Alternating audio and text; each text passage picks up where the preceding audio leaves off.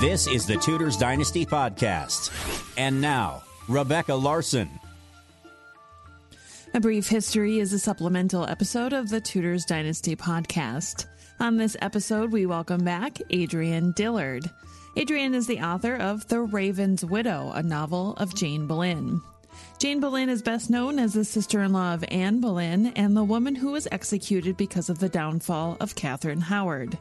Today, Adrian is here to deliver the truth about Jane Boleyn.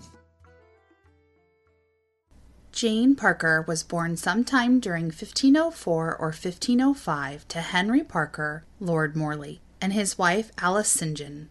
Most historians have placed her early years in Great Hallingbury, but recent scholarship suggests that Jane was much older by the time her family came into possession of the manor there, and she more likely spent her childhood at another of Morley's Essex properties. In addition to Jane, Henry and Alice Parker had at least four other children: Henry, Margaret, Francis, and Elizabeth. Jane's first official appearance at court is recorded in March fifteen twenty-two, when she portrayed the womanly virtue of constancy during the Shrovetide festivities. Her future sisters-in-law, Anne and Mary Boleyn, performed in the pageant as well, taking on the roles of perseverance and kindness. Historian Julia Fox speculates that Jane joined the service of Catherine of Aragon much earlier, and that the Mistress Parker noted as attending the Queen at the Field of Cloth of Gold in June fifteen twenty was her. Marriage negotiations between Jane's father and Thomas Boleyn began at some point before October fourth, fifteen twenty-four, when they signed the jointure for her marriage to Thomas's son George. This was an ideal match. George was the sole heir of an affluent family on the rise. Like the Morleys, the Boleyns prized education and intellectual pursuits, and, by all accounts, George was clever, witty, and charming. He was also highly intelligent and creative, going on to produce remarkable poetry and several translations. The king favored the union, contributing half of the staggering two thousand mark jointure and gifting the couple with the manor of Grimston. When exactly the marriage took place is unknown, but it must have occurred between the signing of the legal documents in autumn fifteen twenty-four and the end of fifteen twenty-five, when George is referred to in the Eltham Ordinances as having a wife. While the ordinances took George out of the privileged environs of the Privy Chamber, demoting him to mere cupbearer, it wasn't long before the king's favor returned. Less than a year later, his sister Anne attracted the attentions of the monarch, and the rest of the Boleyn family benefited as a result. These benefits extended to Jane as well. During the New Year celebrations of fifteen twenty-eight, she began receiving gifts from the king in her own name, and in fifteen twenty-nine she was made Viscountess Rochford when her husband was promoted to the title. After his brush with the sweat in fifteen twenty-eight, George was given keepership of the Beaulieu estate, a valuable perquisite lost by his brother-in-law William Carey after his own unsuccessful battle with the dreaded disease. These favors continued during the ensuing divorce trials, when King Henry rented a house at Greenwich for the couple so they could be near Anne as the legal proceedings dragged on. For the next three years, Boleyn power grew to its zenith. In fifteen thirty-two, Jane accompanied the royal couple on a visit to Calais, where she took a leading role in the court entertainments to celebrate peace talks between Henry the eighth and the French King Francis the First. Their triumphant return culminated in an event long in the making, a private ceremony uniting Anne and Henry in marriage. Soon after, or even possibly in the months before, as no one knows for sure whether the wedding took place in November or the following January, Anne fell pregnant and hopes were high for a prince. Plans moved forward for a grand coronation. Much has been made about a supposed rift between Jane and her sister-in-law, often cited to explain Jane's hand in the fall of Anne and George, but there isn't much evidence to support the theory. From the start, Jane appears to have been a close confidant, borne out by the privileged position she took in Anne's coronation procession. Riding directly behind the royal litter, after Anne's chamberlain and master of the horse, Jane came before any of the other women in the Boleyn family, and higher than her rank entitled her. Later events would show that Anne trusted Jane with the secrets of her intimate relationship with the king. Jane and her husband rubbed along well during this time, though George was often away on diplomatic missions, working hard to get Henry his divorce.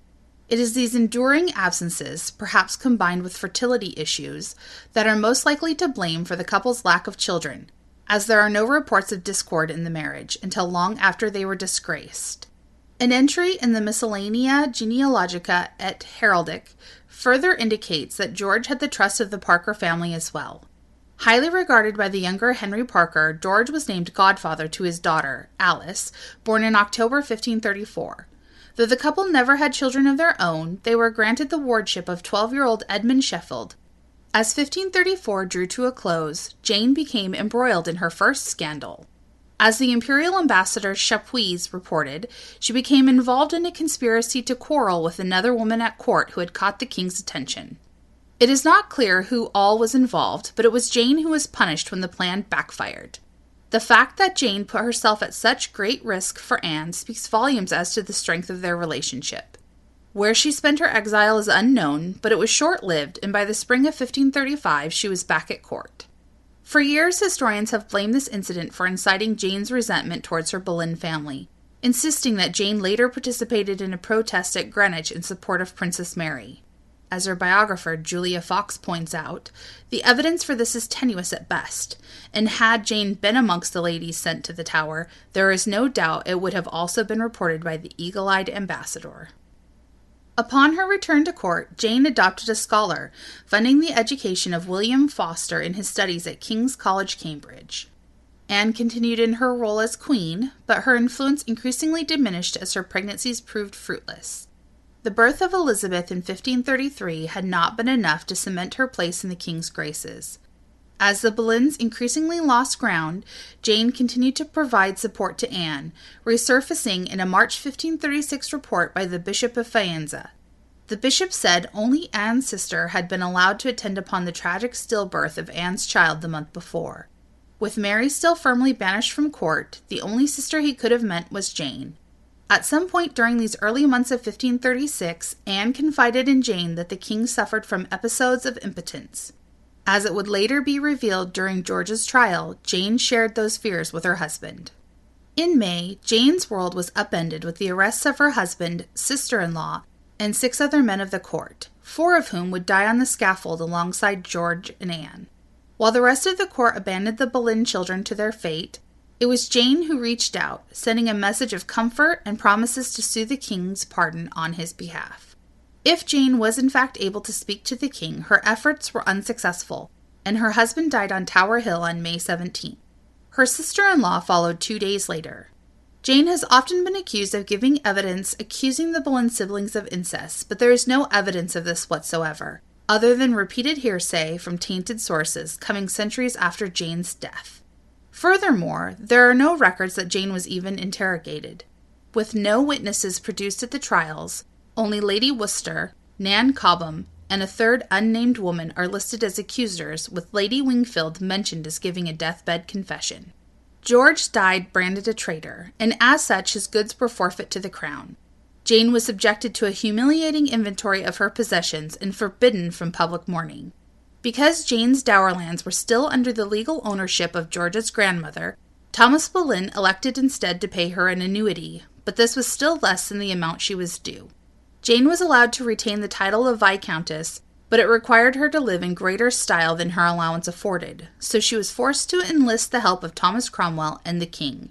She returned to court under the new queen Jane Seymour, where she served as Lady of the Bedchamber. With the death of Henry's third queen, Jane spent a brief interlude at home at Bickling, finding time to negotiate a property transaction with her former father-in-law that resulted in her acquisition of two manors in her own right, via a private act of parliament personally signed by the king. Soon after, she was back at court serving his fourth wife, Anna of Cleves. The union was short-lived, with an annulment completed less than a year later, necessitating Jane's placement in the household of Anna's successor, Catherine Howard. It was in this role that Jane would come to be known as That Bod, the infamous Lady Rochford. As First Lady of the Bedchamber, Jane was by Catherine's side as the court wound its way through the northern progress. At some point along the way, she became an accessory to the Queen's assignations with one of the King's closest servants, Thomas Culpepper. Upon their return, an investigation was launched in response to a flippant remark by Mary Lascelles, a maid who grew up alongside Catherine in the household of the Dowager Duchess of Norfolk, regarding the Queen's light behavior. Initially, the inquiries centered on the relationships Catherine had in the past with Henry Mannix and Francis Derham. But the interrogations broadened when Derham asserted that the Queen's affections had shifted from him to Culpepper. When Culpepper was hauled in for questioning, he was quick to point the finger of blame at Jane, as was Catherine. Though it is true Jane coordinated the secret meetings between the Queen and Culpepper, it is unclear whether she was a willing witness or enforced participant. With the tragic fate of her husband and his sister fresh in her mind, it's hard to believe Jane would have put herself in such danger willingly. What may have started out as a small errand for the Queen likely spun beyond her control. By this point, Cromwell was gone, so Jane may have felt she had no one to intercede for her, and speaking up could have proved just as dangerous, as it would have been her word against the Queen's. Regardless of Jane's choice in the matter, she was held culpable, and found herself in the Tower alongside her mistress and the accused men. Three days into her incarceration, it was reported that she fell to madness, and was removed to Lord Russell's house to be nursed back to health. Once she was deemed mentally fit, both she and Catherine Howard were sentenced to die by act of attainder without benefit of a trial. Three days before her execution, she was brought back to the Tower to await punishment. Determined to see her die, yet uncertain Jane had been entirely healed, Henry the Eighth pushed forward an act of Parliament changing the law forbidding him from executing the mentally unstable. On the morning of February thirteenth, fifteen forty-two, Jane Parker Boleyn, Lady Rochford, was executed alongside Queen Catherine Howard.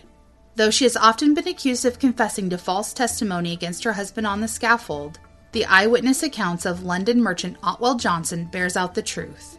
Jane made no further comments beyond the standard scaffold speech and went calmly to her death, just as George and Anne had done a mere six years before. And that concludes this episode of the Tudors Dynasty podcast. Thank you so much for joining me today. You can find my show notes from this episode and how to become a patron at Tudors Dynasty Podcast dot com. Don't want to miss an episode? Be sure to subscribe at Apple Podcasts, Patreon, or Podbean. Intro and outro music called Folk Round by Kevin MacLeod, Incompetech dot com, Creative Commons license via film music dot io. Thanks for checking out the Tudors Dynasty podcast. Read more. Read more on the blog at Tudors Dynasty dot com. Follow Tudors Dynasty on Facebook, Twitter, and Instagram. Subscribe to Tudors Dynasty on iTunes. Thanks for listening.